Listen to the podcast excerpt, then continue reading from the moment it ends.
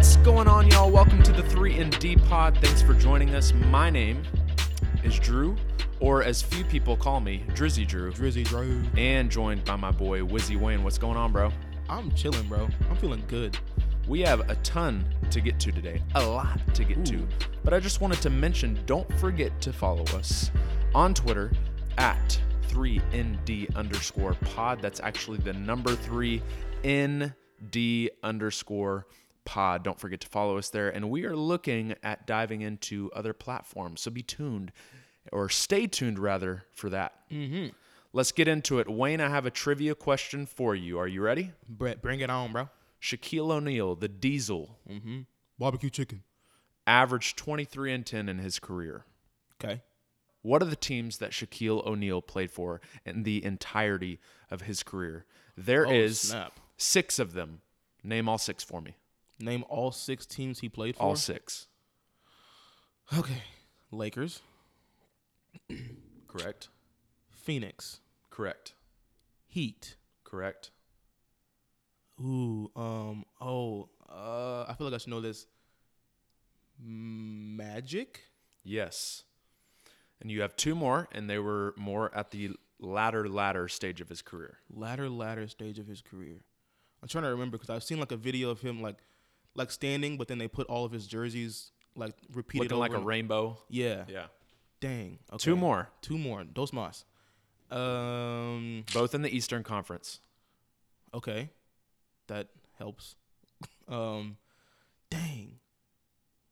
Hold up. I'm thinking. Boston, one of them? Yes, that was the very last team that he played for. Okay. Now you just need 1 more. Boston and Indiana. Nope. Sorry, you have failed this trivia question. The last one was Cleveland. He played in Cleveland with Bron. God, he played. Oh, my gosh. Played a majority of his career in L.A. and Orlando, and then obviously made those last few stops between Miami, Phoenix, Cleveland, and Boston. And in Boston, he averaged a whopping, 1 point. Ouch. I think he was 39 when he played with Boston. Okay. But better luck next week. Maybe you'll get it then. Let's get into it.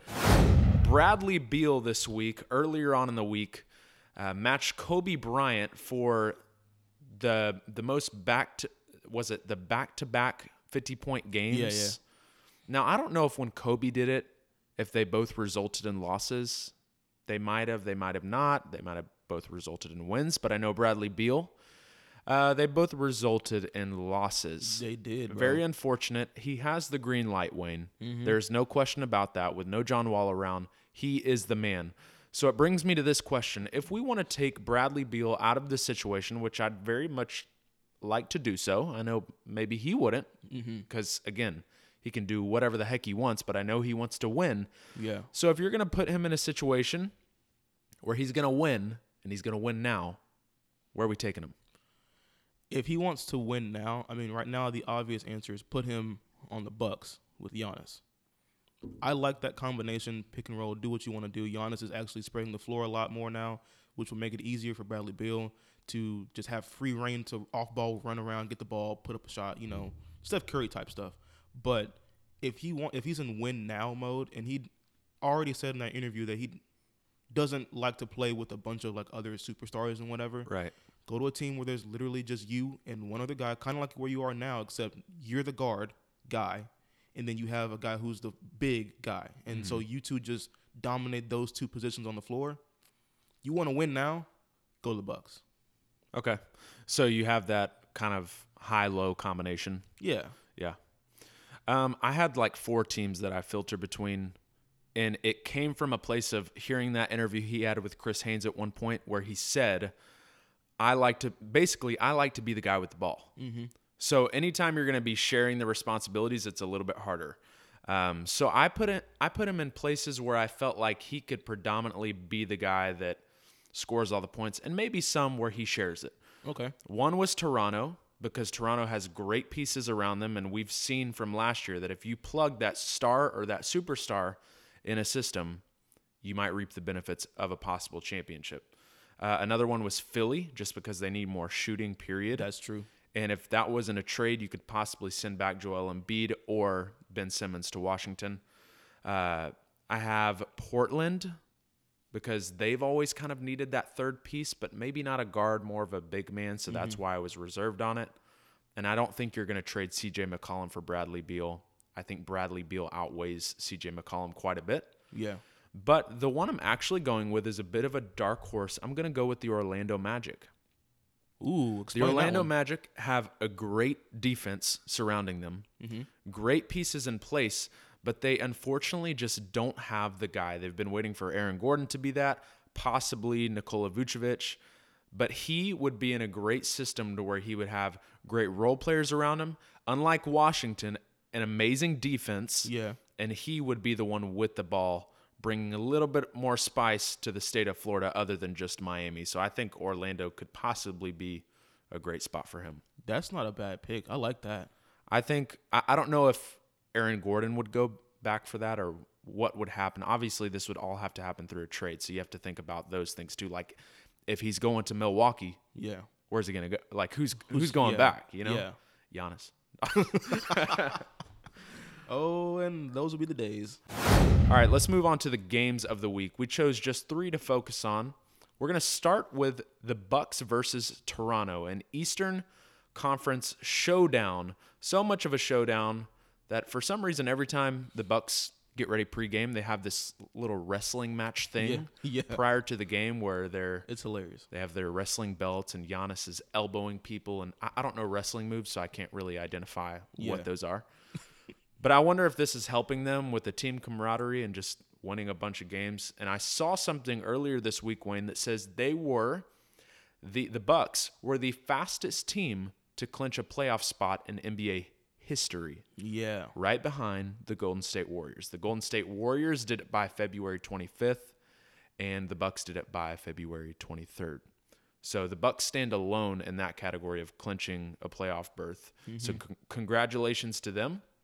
But let's talk about this Bucks versus Toronto game. Obviously, the Bucks got the best of Toronto in this game. They won this one. I think it was mainly a 10-point spread, it felt like, for most of this game. It never felt like Toronto, towards the tail end, could really catch the Bucks. It seemed like they always had an answer for what was happening. But one thing I really noticed in this game, and I know we've talked about this a lot, but the fact that there are so many seven-footers in the game shooting threes now. I was going to say the same thing, dude. I mean, from the highlights that me and you watched, from the very jump of the game, you see Robin Lopez, Brook Lopez, Pascal Siakam, Giannis, all seven-footer or near seven-footer guys that are willingly taking the threes, and it makes the game fun to watch. Yes. Bro, so from the jump, I think it was Robin Lopez the one with the short hair? Robin Lopez is the one that looks like he works at Chuck E. Cheese, and he's the one with crazy hair. Okay, Brook Lopez is the one with the short hair. I think Brook Lopez is starting. He came out, first bucket of the game, hit a three in the corner, and I was like, oh, it's nice like that, huh? And then later on in the game, I kept watching, then Robin Lopez in the same corner hitting a three, and I'm just like, dude. And he does the celebration that he does. That's one of my favorite celebrations. People thought he was smoking weed or something like that, but he's not. It's like it's drinking tea. Yeah, it's drinking tea. Dipping the tea and then throwing it back. Yeah. But he hit the three, and I was like, yo, they can both hit threes. That's crazy. And then Giannis, with that weird form, comes down, hits a three, and he's starting to take threes where he's not having to be post it up, catch it off a pass, dribble down, pull up, hit a three. What's funny is most of the time you see him at the top of the key taking the three, but he had two corner threes this game, which I think is probably the more favorable shot if it's in the corner. Yeah. But, sorry, I got gnats flying around me. I'm just waving my hand. Bzz, bzz. So I fast forward kind of to the ending of this game.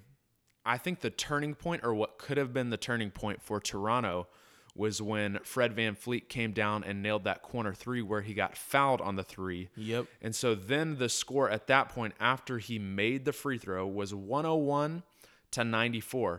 And right after that play, the Bucks are inbounding the ball and the Raptors steal it again. They kick it out to Fred VanVleet at the top of the key. Yeah. He's maybe 2 feet behind the arc and he just throws it up. It was one of those shots to where dude, if he makes this is the momentum shift right here. But unfortunately, he missed it. It would have made it 101 to 97 at that point. But I think that was their one chance to kind of make things probably a little bit more intense in that arena. Yeah, and they had it at the beginning. The game was close, maybe like the first two quarters, and then Milwaukee was just like, look, we got this under control. Let's go ahead and play basketball. And it was over from there. The one thing I noticed, and we talk about Giannis a lot, but the Bucks are going to need another option down the stretch, in the playoffs especially, if they want to contend for a championship. And watching this game, I'm like, if Chris Middleton... Dude, yes. If Chris Middleton can find his rhythm, this has to equal a championship. Don't you agree? Like, he was one of the main options coming down each time and playing his own iso ball, getting his own shot. Yes. And he's had like 2 50-point games this year as well. If he can find his rhythm in the playoffs, the Bucks have to be the favorites, in my opinion, to actually win the championship. Yeah. Like, Chris Middleton doesn't look... I think that's why people don't really give him a good rap, because he doesn't look like your typical really good basketball player. Like, he doesn't look like a Giannis or a Harden. He just looks like a regular, like, average. Like, when you're creating a player in 2K and they give you that first template and you have to adjust it, that's Chris Middleton right there. He's the blank template. He's the blank template right there, okay? He just goes about his business, though, and gets buckets. Yes, and it's amazing. The one difference between these two teams, and we'll move on after this, there's one big difference. The Toronto Raptors, they have a star. Their star, probably two stars, Pascal Siakam and Kyle Lowry. I would argue that Kyle Lowry is still a star. Mm-hmm. The difference between those teams, though, is that the Bucks have a superstar, and his name is Giannis. Now, Giannis in this game wasn't even incredible. His stat line actually sounds really good. 19 points, 19 rebounds, 8 assists. The only part that was a little bit tainted is the field goals, 5 of 14 from the field. But this goes to show you that he can show up in other places and still have a huge impact on this team. And that's why I think the advantage versus the Bucks in Toronto, if that were to be a series, to me, the advantage, the pendulum swings towards the Bucks, because both teams have incredible options from the top of their roster down. Like, all of them have guys who can create their own shot, get hot at any moment. Mm-hmm. But the thing that separates them is that you have a guy named Giannis who's going to dominate. Giannis Antetokounmpo. Let's move on to the Magic versus Nets. I know that's not the most highlighted game of this week, but it was a very fun game to look back and watch, especially because when Aaron Gordon went to the free throw line, the Brooklyn crowd was not showing a lot of love. As a matter of fact, they were saying, D. Wade doesn't like you, just chanting it over and over again. I didn't catch that. Yeah, I saw it on like House of Highlights, but credit to Aaron Gordon because he still pushed through and made both free throws, but I honestly thought that was pretty funny.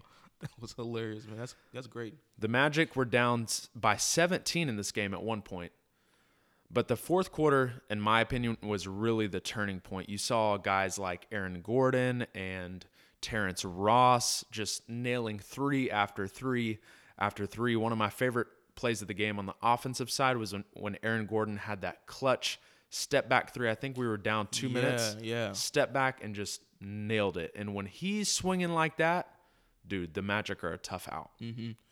So the Magic, I was watching the highlights, and first off, I noticed that they were taking a lot of threes. First off, I didn't know Aaron Gordon could hit the three like that. Maybe he just doesn't consistently, but in that game, he was hitting some clutch threes, a step back one, of course. He was just coming around screens and just pulling it, saying, I think it was like 4 or 4 in this game. Like, he was just, look, I'm gonna make it or miss it. I'm just gonna shoot it. And I was like, okay, that's dope. And that was one of my notes for him or for this team. If Aaron Gordon can average close to 25 and consistently hit the open three or even the contested three, the Magic have to be a top 5 team in the East. Mm-hmm. You can't have a dude who's built like him, and if he's putting up 25 a game and consistently hitting jumpers, it's going to be tough. And he brings it on the defensive end too. So they really made a way in that fourth quarter and brought themselves back from a hole. Now, Karis LeVert, I thought, had a pretty good game too. Yeah. He's so shifty, man. Like, when I think of players that just can like get through the paint and create for themselves, like, his game looks weird, but he just finds a way to get buckets still. Well, when your teammate is Kyrie, you kind of learn a thing or two about how to move the ball around. And that's why I'm worried for Brooklyn. I'm like, I feel like those guys, maybe Karis LeVert and Spencer Dinwiddie, could probably thrive a little bit more in another situation, but their value might swing on the side of winning a championship. But if you're young, you're swinging on the side of let me get my bag, then let me settle down. Like Kyrie and KD have already gotten that. Yeah, but it's also good that they have these guys. So when Kyrie and KD go down, like if they do during the season, like they are now, you got guys who can come up and step up and still be able to fill that role and get you wins when your star players are gone. Right. There was one questionable play for me in this game that I was like, why is this happening? So Spencer Dinwiddie is at the top of the key. Terrence Ross bites on the double team, and then Karis LeVert quickly cuts to the basket. Spencer finds him, but Aaron Gordon meets him at the rim. That was the game changer for me right there. But if you see right after that block, the Brooklyn gets the possession back, and Taurean Prince throws it up, but he doesn't get the three. Now, here's the problem for me. The next play down, there's still 9 seconds in the game, and they have a chance to tie. They throw it back to none other than Taurean Prince, who just missed a wide-open three to potentially tie the game. Yeah. Why are you not giving the ball to someone like Karis LeVert or Spencer Dinwiddie, who you know can create their own shot? Yeah.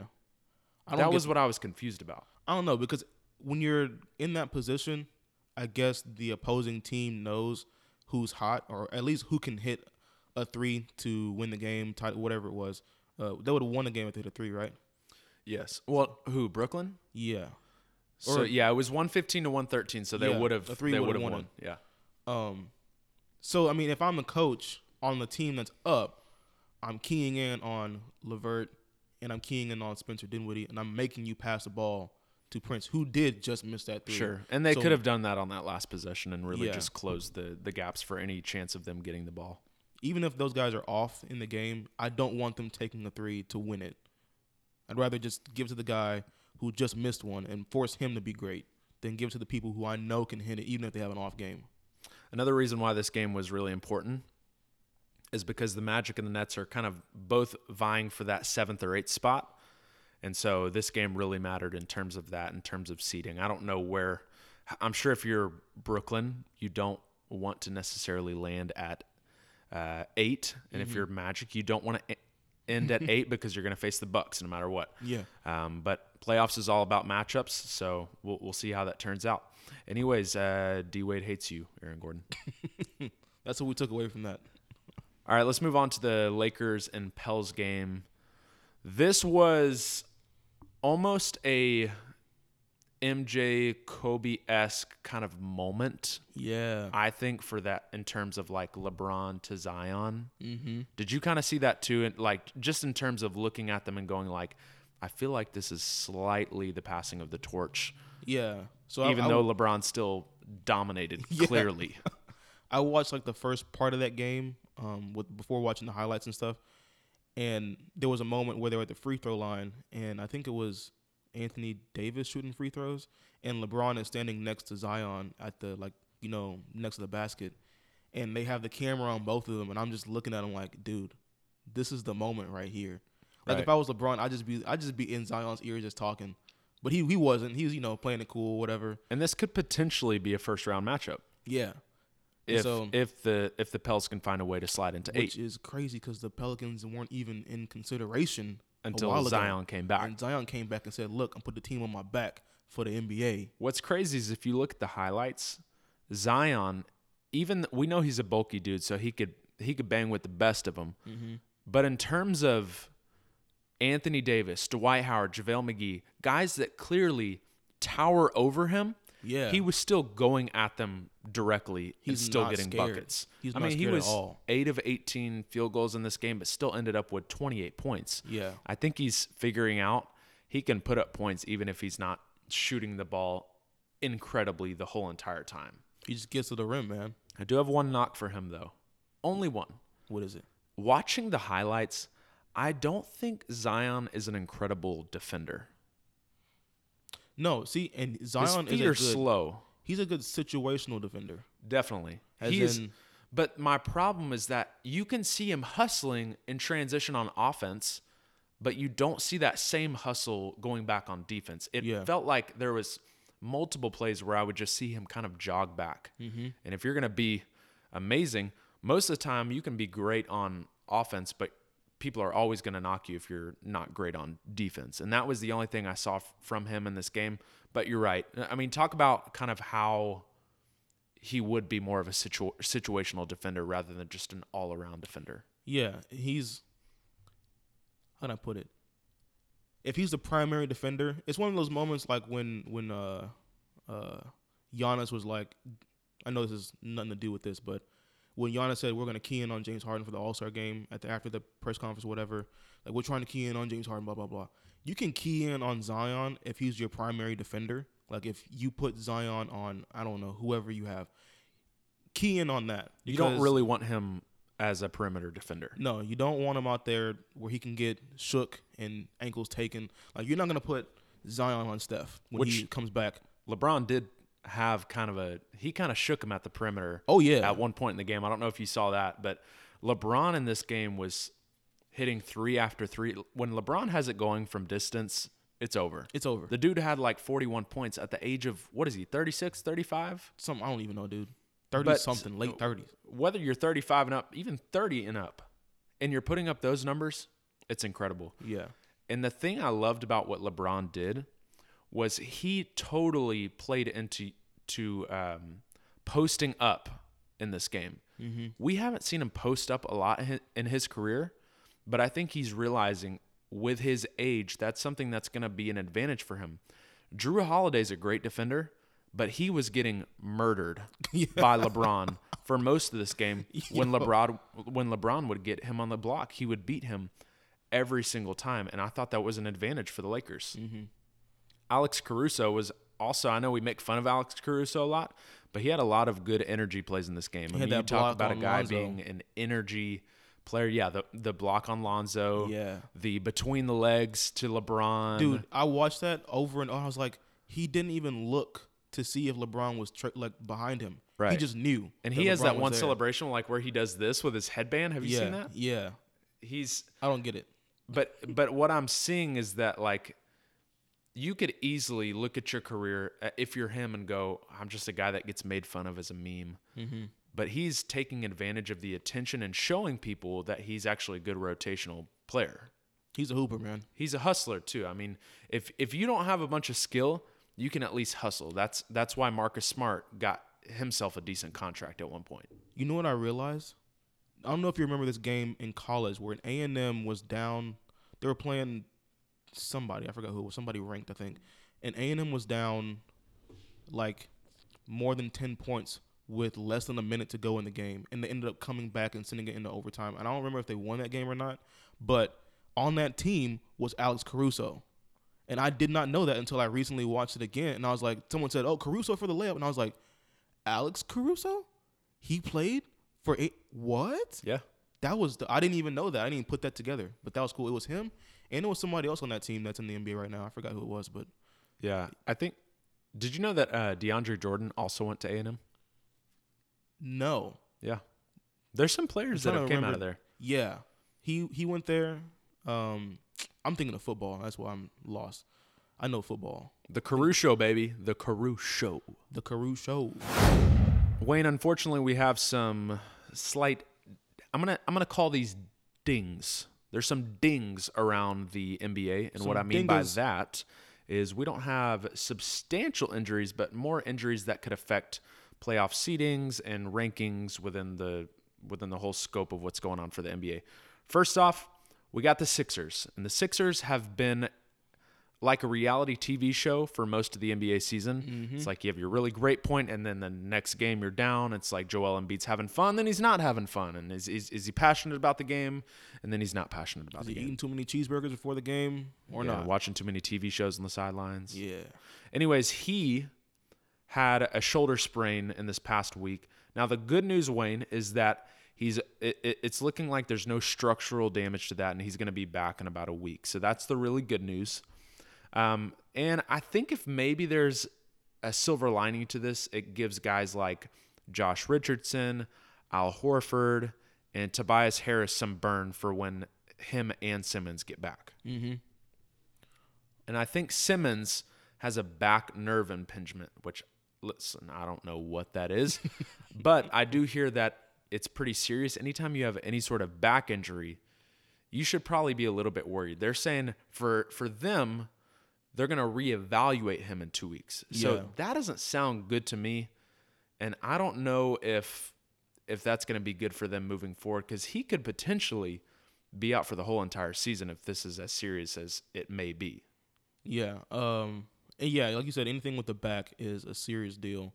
I remember I had some back issues when I was, and I'm a young dude, man, and I'm over here feeling like I'm young whippersnapper. I'm a young whippersnapper feeling like I'm an old whippersnapper. But back injuries are nothing to play with. So reevaluating him in 2 weeks, I hope that within this 2 weeks it gets resolved, because they're going to need him down the stretch. Even though we all know Ben Simmons, can't shoot, trying, but he still. But he does a lot of other great things. Yeah, he does a lot of great things for that team as far as like ball movement and the IQ, getting the ball where it needs to be for the best shot on the possession. If I'm facing the Bucks, I want Ben Simmons guarding Giannis. Ooh, that's it. Yeah, I mean he's a great defender in the post and on the perimeter. Like you can't teach that. You got to pick him up at half court though. I think the other silver lining for the Sixers in this too is that we've seen that with Simmons and Embiid. Really, when their team's at full strength, they kind of look like they don't know what to do in a lot of ways, especially with Al Horford on the floor. You have two centers. That signing never really made sense to me anyways. Mm-hmm. But I think if there is maybe something to look forward to, even if you have Embiid out for a period of time, or even if Simmons is out for the year, Joel Embiid has shown that he can be simply the guy when the other guy is not there. Yeah. And I feel like that can maybe work in the Sixers' favor with all those pieces around them down the stretch potentially. So I'm going to say I'm not really worried about them.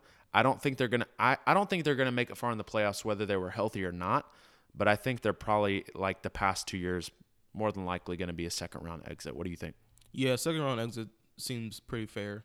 Like you said, I don't see them going far anywhere, period. They need more pieces around Ben Simmons and Joel Embiid, or maybe move one of them and get somebody else that can actually shoot the ball more consistently and make it more consistently. But they're not going past second round this year. There's just too many teams ahead of them. They got to have some more shooting. Together. Yeah, they need more shooters, man. And this summer, I think it would be smart for them to think about moving on from Al Horford, potentially. Dude, I'm one of those guys that's like, Al Horford, it's weird because I want to like him because he's a good dude, like good basketball player, but just doesn't fit. I don't but get it's, it. But that's not his fault either, I know, right? It's weird. There's two centers out there. And one of the nights, I think it was when Joel Embiid went out with a shoulder sprain, you saw his stat line, Al Horford's being the primary center, and he had like 15, 9, and 7. It's like that's a typical Al Horford stat. That's what you really need from him. So I think they could get some value back if they're going to trade Al Horford this summer, or maybe even Joel Embiid. Uh-oh. I ain't going to go there.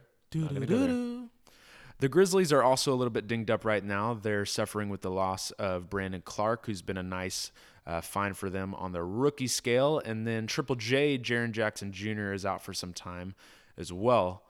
And so it's looking like maybe the Grizzlies, given injuries and potentially a little bit of a rookie wall here. We know players are susceptible to potentially hitting that rookie wall and not performing at the peak like they were at the beginning of the season.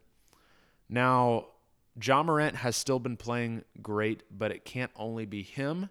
And it's too tight at the bottom, in my opinion, for them to afford any time for some of their key players to be out. And I look at their schedule in the month of March, and they're facing teams, the Grizzlies are, like the Mavs, who are trying to keep seeding, the Nets, who are trying to stay in the 8th spot, the Magic, who are the same thing, trying to stay in there, Blazers are trying to get in, Jazz, Spurs, Thunder, Bucks, Celtics. They face the Pelicans twice. They face the Raptors twice. So the schedule in March, given all their injuries, is not favorable towards them. So I'm going to lean on the side of that they are going to drop out. But what do you think? Are they going to drop out, or are they going to stay in? Well, I think they're going to drop out.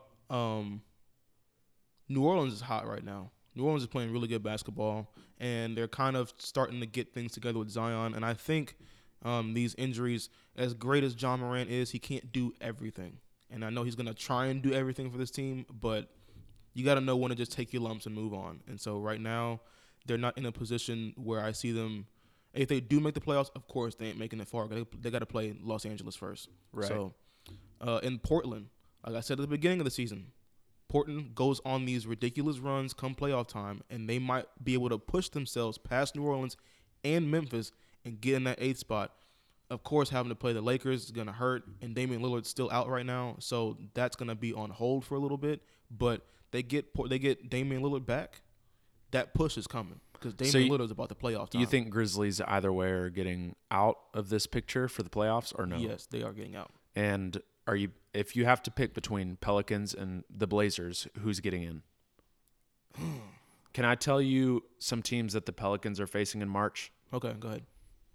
They have the Lakers, the Mavericks, the Heat, the Kings, who are trying to fight for a spot, the Jazz, the Clippers, the Spurs, Grizzlies, Kings, Magic. They're facing some tough teams. They are facing some really tough teams. And the Blazers are not – they honestly have a pretty favorable schedule in March because most of the teams they're facing are not great. I mean, we got Magic, Wizards, Suns, Kings, Suns, Grizzlies, Rockets, Timberwolves, Mavericks, Timberwolves, Hornets, Pistons, Nets. So if you get Damian Lillard back and then even possibly Yusuf Nurkic. Yeah. So the pick I'm going with because I think the Grizzlies are going to drop out just because of the injuries. But I think that the Blazers are going to get in. And honestly, Wayne, I want to see the Blazers in the 8th spot. It would give LeBron a run for his money. That's what I'm saying. Because if you look at the Pelicans, the Grizzlies, those young teams, it would be fun to see them in there. Mm-hmm. But they're not going to give anything towards the Lakers. The Blazers, yeah, you could make a case for them potentially having that first round upset. Yeah. That'd be crazy. And I mean, it goes to show you that Damian Lillard is that dude when it comes to the playoffs. He's not here to mess around. He's not scared. Playoff Dame is a different beast. You thought he was good in the regular season. Playoff Damian Lillard is above and beyond that. And that's why I'm always wishing and hoping that he makes it to the playoffs because that's when you get to see those good matchups like we saw him versus the Rockets when he hit that oh, my goodness. Shut up. I won't go in too far into that moment. But, yeah, Damian Lillard in the playoffs is an entirely different person, and I want to see that over the Pelicans. And the as great as they are, I want to see Dame for a good matchup. Mr. Coby White on the Chicago Bulls. Kobe. The rookie guard from North Carolina has been on a tear this week. He's the first Bulls rookie since MJ to have 3 consecutive games of 30-plus points and the first to have 5 plus 3s in each of them. Your thoughts, Wayne? Look, Coby White was definitely an issue back in his North Carolina days, and I knew it because I'm starting to kind of like go back and watch people, even in high school, as they come up to go to college, and then when they're in college, going up to the pros. And so there are people that I've been watching since college, like Coby White, where, I mean, dude was just unreal, and I feel like he was underrated back in college, and now he's getting a chance to shine. He's getting the chance to, you know, go out there and show everybody what he can do. And I feel like now he's finally coming into that mode of like, look, I've arrived, and I know y'all are all talking about Zion and Ja, but my name is Coby White, and I'm here to play some basketball. Yeah, I don't think he's going to get any real consideration for Rookie of the Year at this point. But he's at least going like, look, I'm here to stay, okay?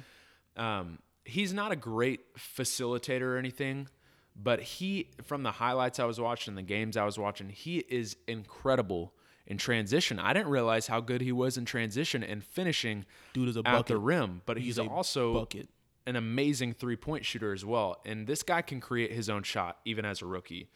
Once he gets some more muscle on him, he's going to be a problem. Mm-hmm. Because if he can finish like that already, like, dude, he's already going to be a problem now, And we have to remember that all of this is him coming off the bench. Yeah. That's crazy too. And I was watching the highlights as well, and he's a player that doesn't even necessarily need the ball in his hands either. I know he can create his own shot, but there were multiple plays where he was running around screens like Clay and like Steph and pulling up as soon as he got that shot. Yeah. And I was watching all these and I said, there's a player though that he really reminds me of, and I couldn't pinpoint it. And finally I read one of the comments and they were like, he kind of reminds me a little bit of like Kemba Walker. And I was like, that's it. For some reason, he really reminds me of Kemba Walker, just in the way he moves and gets his shots off, with how small he is, but also how shifty he is and how he can shake people. I was like, that's a good player comparison. Yeah. But in terms of Kemba Walker, I don't even think Kemba Walker finishes at the rim as great as Coby White does right now. Maybe I'm stretching that a little bit, but he looks good. Coby White, he's on something. Mm-hmm. Guess who wasn't invited to the Rising Stars game? Who? Oh, Coby White? Coby White. Yeah. Chip on your shoulder. Maybe you should have been. Who cares about the Rising Stars game, though? Let's move on to the Utah Jazz. They've lost. Smooth Jazz. I think they lost 4 in a row recently. Now, as of right now, they won last night. So, kind of getting back on the horse. But that's a weird chain of events this past week, Wayne. Yeah. All really in weird. Terms of lineups.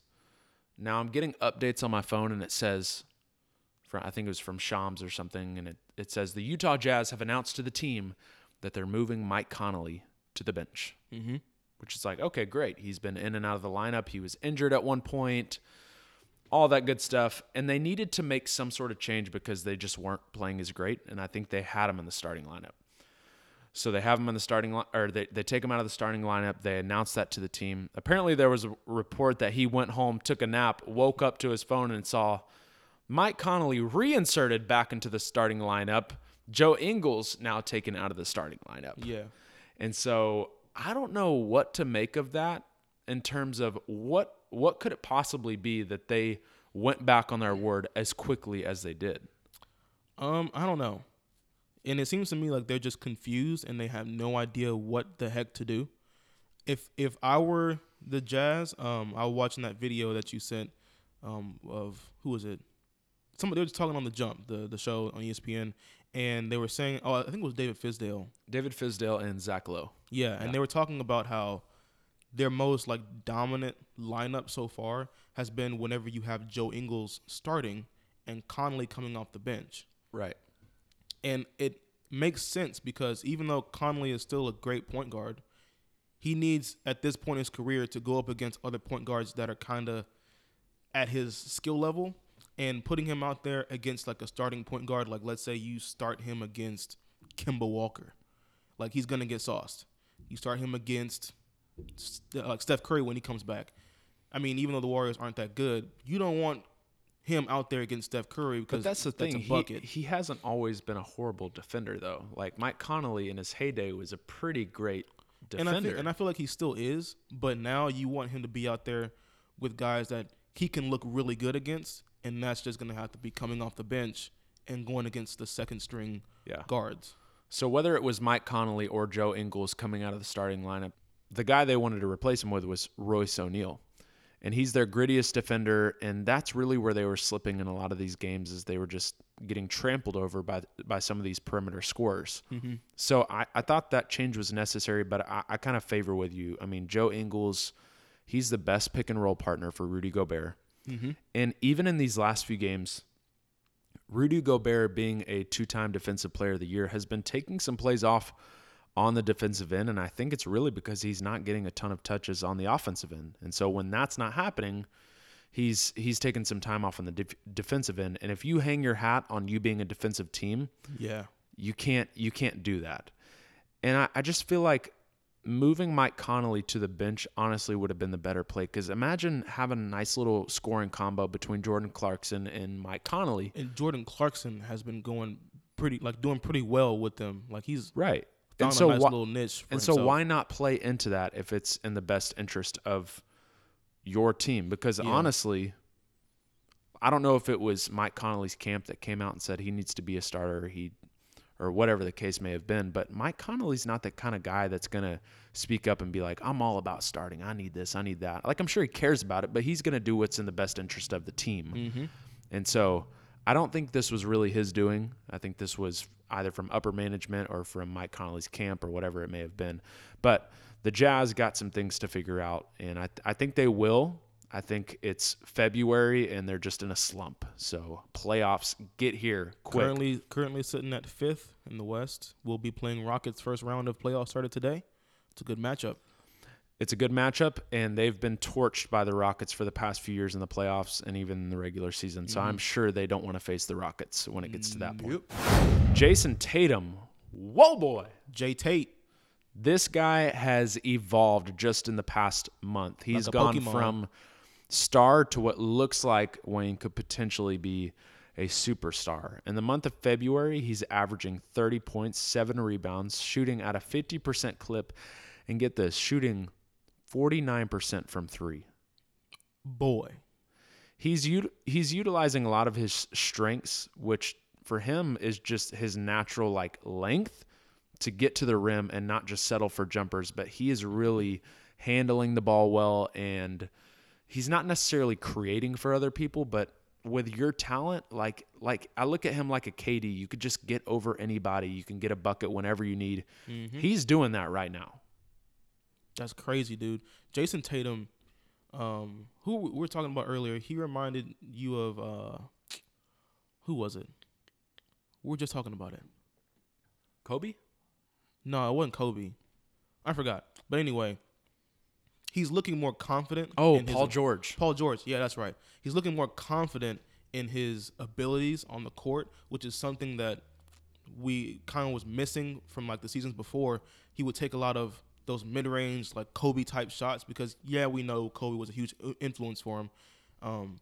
But it seemed like he was relying on that too much. Just like, I just want to shoot the ball, I want to shoot, turn around fade, baseline fade, whatever.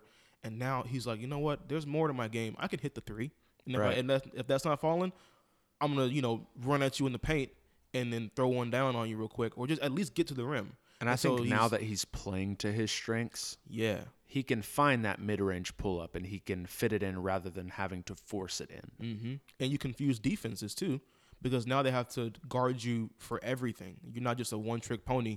You are like a 10-trick pony, and they have to literally – guard you at the perimeter, and if they step up too far, you take it in. If they back off a little bit, you just pull it. Like, there's more areas to his game now, and people have to respect him. As soon as he crosses half court, you got to respect Jason Tatum now. For sure. And these teams that he's been doing this against are not scrub teams. Mm-mm. He put up 38 against the Clippers in a win. He put up 41 in a loss against the Lakers. He put up 33 in a win against the Jazz in Utah. That's the game I was talking about. Him and Donovan Mitchell were going at it in that game. Oh, yeah, which was crazy. But it's hard to do it, especially on the road, too. Like, to put up these points on the road in Los Angeles and Utah. He did it in Portland, too. I mean, he's been on a complete tear. I saw something that says it was, now this is clearly a very stupid stat, but we're all about stupid stats here. Yes. Since Jason Tatum's beard has connected, he's gone from averaging 21 points to averaging 30 points.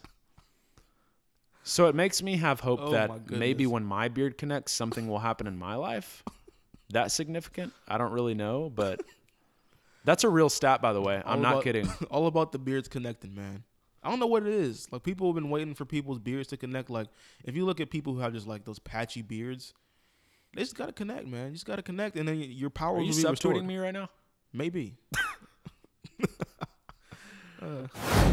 Right, injury report. Unfortunately, we have some very significant injuries here. Jeremy Lamb has tore basically his whole leg off.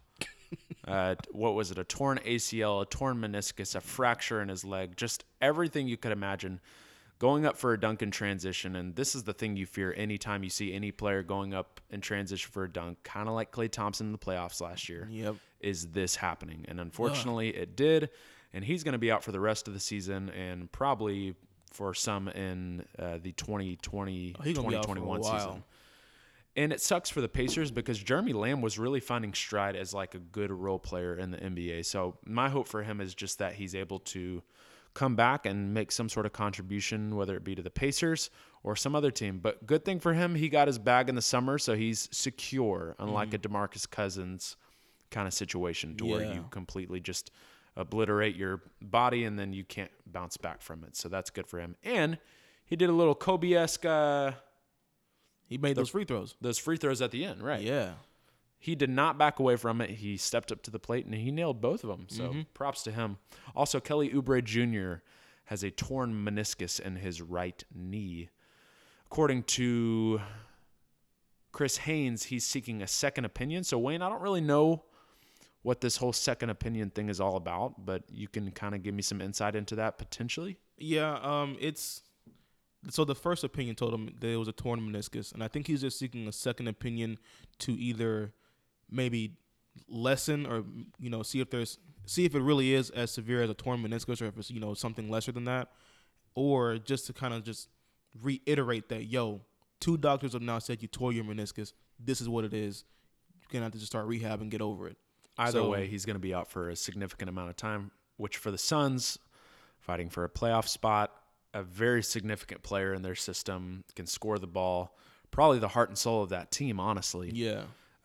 Major blow for the Phoenix Suns. And he was starting his little dunk tour too, like dunking on everybody he could. I remember times he would pass up a wide open three to go dunk on somebody, and I was like, dude. And he was pretty good in the clutch down the stretch for a lot of games too. So they're definitely going to miss him. But just for both of these guys, we're wishing that both of y'all get healthy and get back as soon as possible. This Giannis and Harden beef is at an all-time high, and we're here for it. Beef. So this is where it started. Let's roll to the sound bites from Giannis making his pick for the All-Star game. I want somebody that's gonna pass the ball. That's what I want. So I'm gonna go with crossover killer, step back master, Kemba Walker. All right. Yeah, crossover killer, step back master. Kemba Walker. Those are words you use to describe James Harden. And also, obviously, a initial jab with, I need someone who's going to pass the ball. Now, I think that was prompted by Charles Barkley. Yeah, it was prompted by Charles Barkley. Which is fine. Let's keep this thing rolling. Giannis, post-game All-Star game. Let's hear what he has to say. Offensively, we were just trying to, find whoever, James Harden was guarding. That's who we thought we're going to have an opportunity to score on.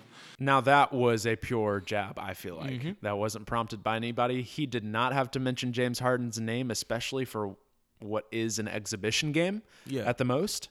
But he clearly said, we were going at James Harden, and that's obviously everybody knows because that's James Harden isn't a great defender. The funny thing about that comment was he was actually great defending in the fourth quarter of the All-Star game, so that doesn't really hold up true.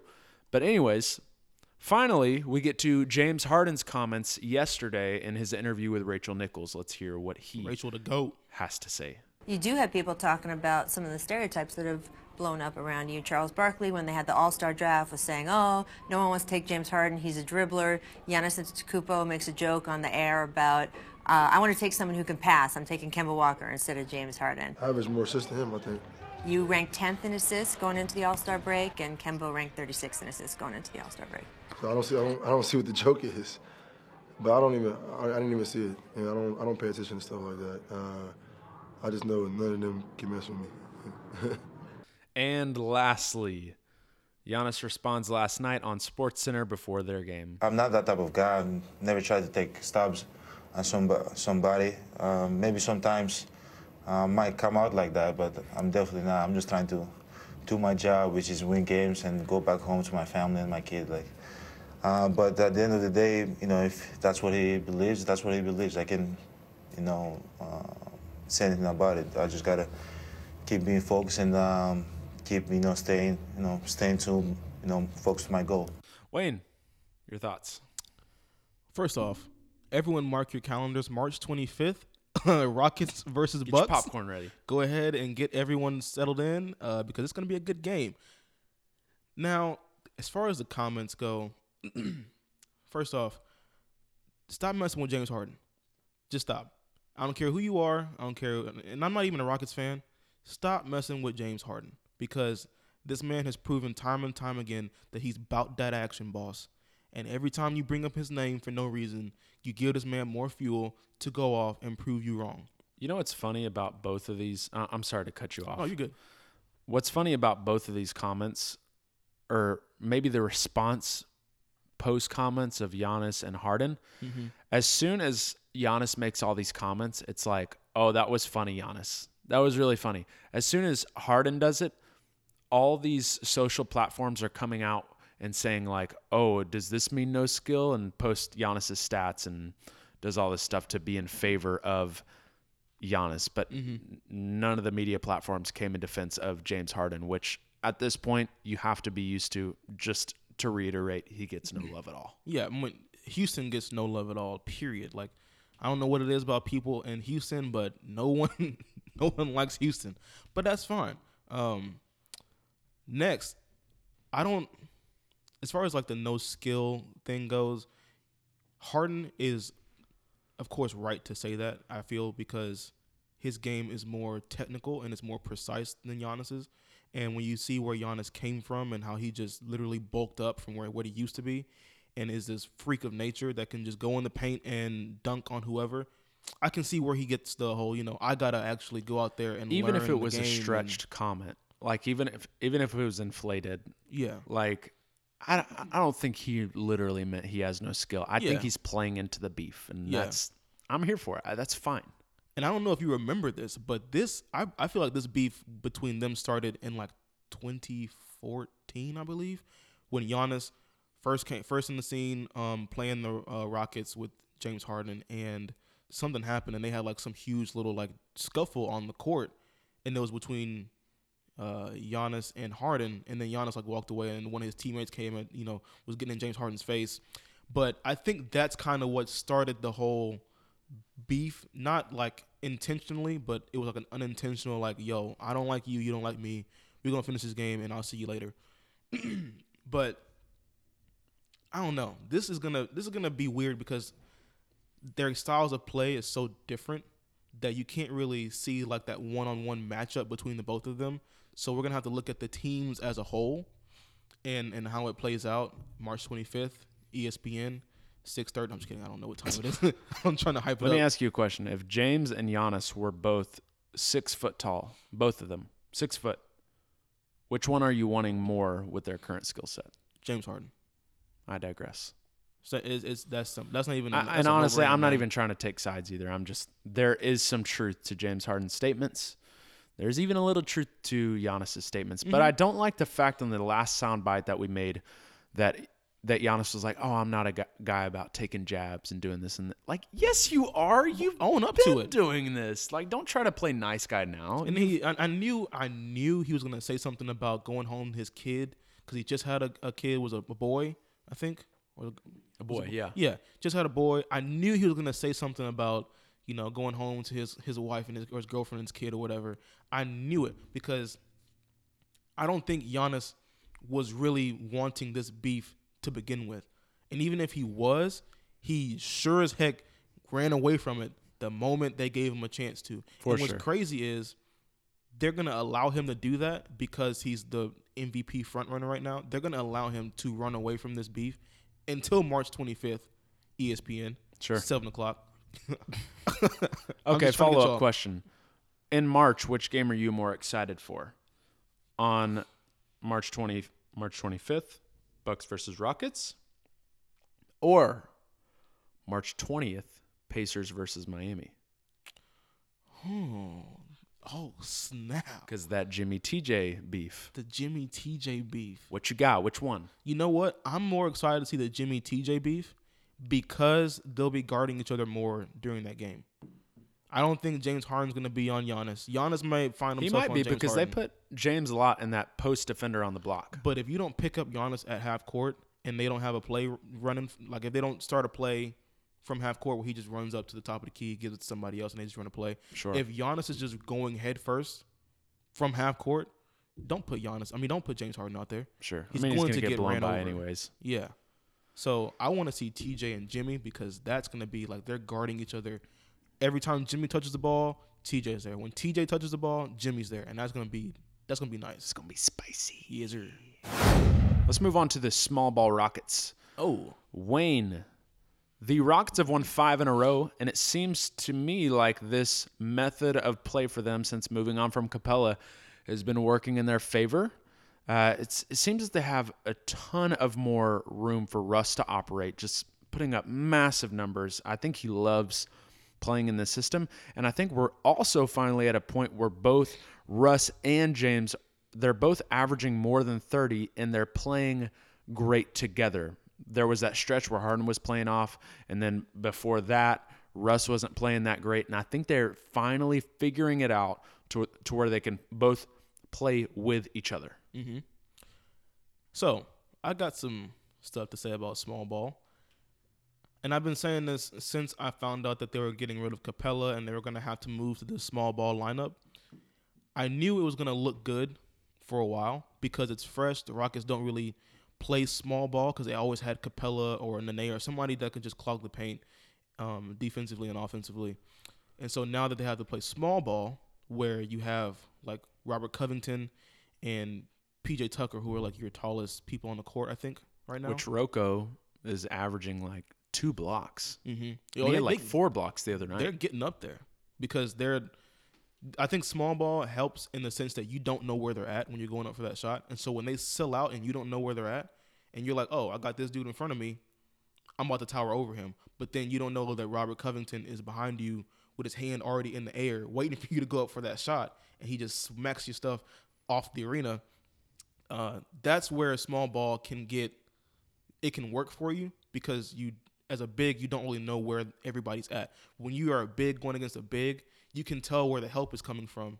But when you're a big going against small ball, like they come from wherever. And so, like I said, it's gonna work for a while. The 5-0 since the small ball lineup, whatever. It's gonna work and it's gonna look really good for a while. But once teams start figuring out that you can, like, especially now we're talking about the bigs being able to space the floor, like Brook Lopez, Robin Lopez being able to hit threes in the corner.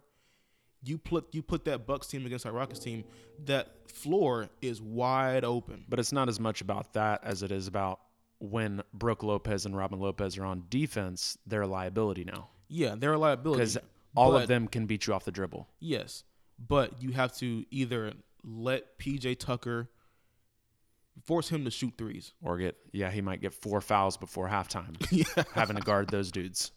Oh, my goodness, in foul trouble in the first quarter. Anyway. What I really like most about the Rockets' small ball lineup is that it literally forces everybody to be more accountable on defense. Yes. Because you don't have a guy snagging all the rebounds, because you don't have a guy anchoring the paint, it forces everybody to contribute, and I think it just plays into the effort of everything that they're doing. And the Rockets are already filled with a lot of high-effort players. When you look at even McLemore, Covington, Tucker, even Gordon when he's on the court, high-effort players who will get you those scrappy, steals and rebounds and stuff like that. So they've got a lot of high-effort players. And then on offense, of course, you got Russ and Harden, Russ will eat up. I heard they're averaging together like 64 points as a duo right now. That's ridiculous. Which in the ranks of like history is like number 1, which is crazy to me. Yeah. No one talks about it, though. But it's going to look good for now. Come playoff time is when you got to really step it up. But as other teams have time to prepare, which I told you this before the pod, as other teams have time to prepare and game plan for them, they're going to have the same. Yeah. They can fight back as well. It's going to be interesting to see. But for me, watching these games and watching how the NBA is going with like the bigs and all that stuff, I don't know if this small ball lineup is going to be enough to get them over the hump. As cool as it is and as different as it is, and, we got the Lakers and the Clippers and even Denver up there in the top 3. I don't know if I see that small ball lineup getting past either one of those 3 teams, especially Los Angeles. They might have a chance against Denver because Denver is more on their level of style of play, kind of. Denver plays a little bit more defense, but that might change now with the small ball lineup when they have to, hold each other accountable. And that might help their defense out a whole lot. And then the Rockets can become a defensive team that gets the ball into the hands of Harden and Russ. And then the Clippers, Paul George, Kawhi Leonard, that's all you need to know. So more than that, man. More well, I mean, that. At the helm of that team, it's them two. But sure. Then that team right underneath them with Lou Will, Pat Bev. I mean, when they're all healthy, Lou Will, Pat Bev, Montrezl Harrell, Zubac, like those guys are out there to dominate. And I like that team and how it's built. And I think those three teams are going to give the Rockets a lot of trouble. Any of those teams underneath the Rockets will wipe the floor. We'll see. Maybe even OKC, kind of. Let's get to OKC. OKC only a half game back from Houston right now. We have to mention them because they've been playing out of their minds. I think ESPN put out a post that said since November, OKC has the second best record right behind the Bucks, of course, which to me is incredible. And the fact that they're a half game back from Houston is, I mean, scary as a Houston fan. But Chris Paul has been amazing in the fourth quarter. And Shai Gilgeous, he's leading the team in scoring with 19 points. And I want to put this in perspective for you, Wayne. I saw this, somebody post about this recently. Shai Gilgeous, between the platforms of like Bleacher Report and ESPN and SportsCenter, has been mentioned about a total of 4 times, while Alex Caruso has been mentioned 43 times. Yeah. That's crazy, and he deserves more love than that. Mm-hmm. Yeah, OKC is one of those teams that you really have to watch out for, especially with Chris Paul playing the way he is and getting back to that pass the ball, facilitate the offense kind of player, because he's got guys around him who can actually score the basketball. And I want to bring something up. I saw this. They were playing the Bucks, and somehow Chris Paul was on Giannis. And someone set a screen so Giannis could shoot. And Chris Paul came around that screen so slow, looked at Giannis, and backed up. And I was like, dang, the disrespect. He was daring him. And then he missed. Yeah. And I was like, wow. Chris Paul, I will say the Bucks blew out the Thunder in that game. Yeah, but they did. That particular play was really fun. I just thought that was typical Chris Paul moment where he's just like, you know what? I know you can't shoot. Go ahead and pull it. I'll live with the consequences. I can't wait for Chris Paul playoff moments this year. Yeah. He's fun in the playoffs. He's ridiculous, man. Last but never least, we have What's the Status, where me and Wayne give our best and our worst stats of the week. And we're going to start with the worst, Wayne. Ooh, the worst is going to come first. I'm going to give it first. Go ahead, bro. I'm going to go with Serge Ibaka. 5 points, 5 rebounds, 1 assist on 2 of 15 field goals made and 1 of 10 from the three-point line, and a loss to the Bucks the other night in a game we mentioned earlier. He receives my worst of the week. All right, now my worst is, you know, it's a pretty bad stat line, but it also has a shining glimmer of hope. Shing. Yes, that when you hear it, you're going to be like, okay, that's a shing moment, okay? So my worst is going to none other than Mr. Valanciunas, Jonas Valanciunas of the Memphis Grizzlies. Who looks exactly like Travis Kelce. Yes. It's like spitting image. They're brothers. You can't tell me anything different. I don't care. Doppelganger. Yes. Jonas Valanciunas, 4-14 field goals, 1 of 3 from the three, 0 assists, 1 foul, 13 points in 32 minutes. But here's the shining moment. He had 25 rebounds. 25 rebounds. What? Yes. 13 points, 25 rebounds. That's why I was like, it's a bad stat line at first, but then you see 25 rebounds and you're like, you're doing something right. You know what's crazy? If he even had just a little bit more of a decent game, that would have been much more talked about. Yes. But it's still amazing just that. 25 rebounds. That's crazy, dude. But 32 minutes, you only give me 13 points? Come on now. My best of the week, Seth Curry.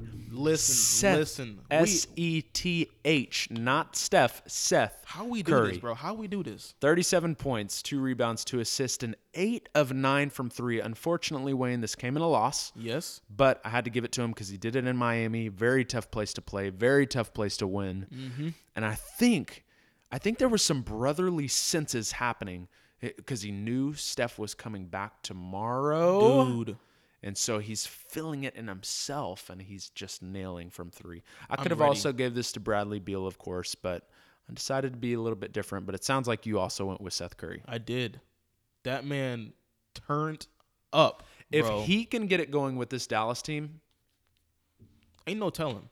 Dude, if he can make at least 5 threes a game, just 5, it brings the value of this Dallas team up that much of another level. Because ever since they also started moving Kristaps to the center position, mm-hmm. he's been playing a lot better too.